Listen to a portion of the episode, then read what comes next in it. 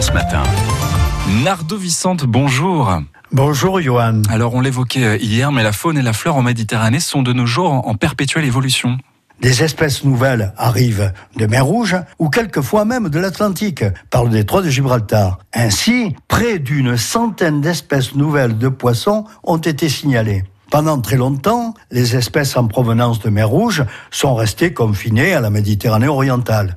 On invoque des facteurs comme les différences de salinité et de température pour expliquer ce confinement. Mais à présent, de nombreuses espèces se retrouvent dans le bassin occidental et sur nos côtes. C'est le cas par exemple du poisson flûte, Fistularia commersoni. Ce poisson flûte est entré il y a quelques années déjà en Méditerranée occidentale. L'espèce a d'abord été observée en Sardaigne entre septembre 2007 et janvier 2008, puis en Algérie en janvier 2008 et enfin en Ligurie en Italie en août 2008. Aujourd'hui, on peut même l'observer à Carry-le-Rouet ou à Porquerolles. Un drôle de nom, euh, Nardo, mais quelles sont les caractéristiques de ce poisson flûte?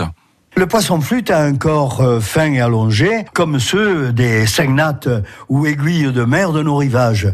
Il peut atteindre plus d'un mètre. Il débute par un bec fin et très allongé, comme une flûte, euh, d'où son nom. Le dos est couleur verdâtre à brun vert, parfois très sombre, et les hauts des flancs sont parés de deux lignes longitudinales et de ponctuation bleu très vif. Le ventre est de couleur blanche argentée et les yeux sont très gros et ovales, plus larges que la tête. C'est un prédateur qui vit en solitaire ou en groupe et avec sa bouche tubiforme, dépourvue de dents, il aspire des petits poissons, des crustacés, comme les petites crevettes. Vivant à proximité du fond, le poisson flûte fréquente les tombants rocheux jusqu'à une profondeur de 130 mètres. Mais il peut vivre aussi sur le fond sableux entre les blocs rocheux.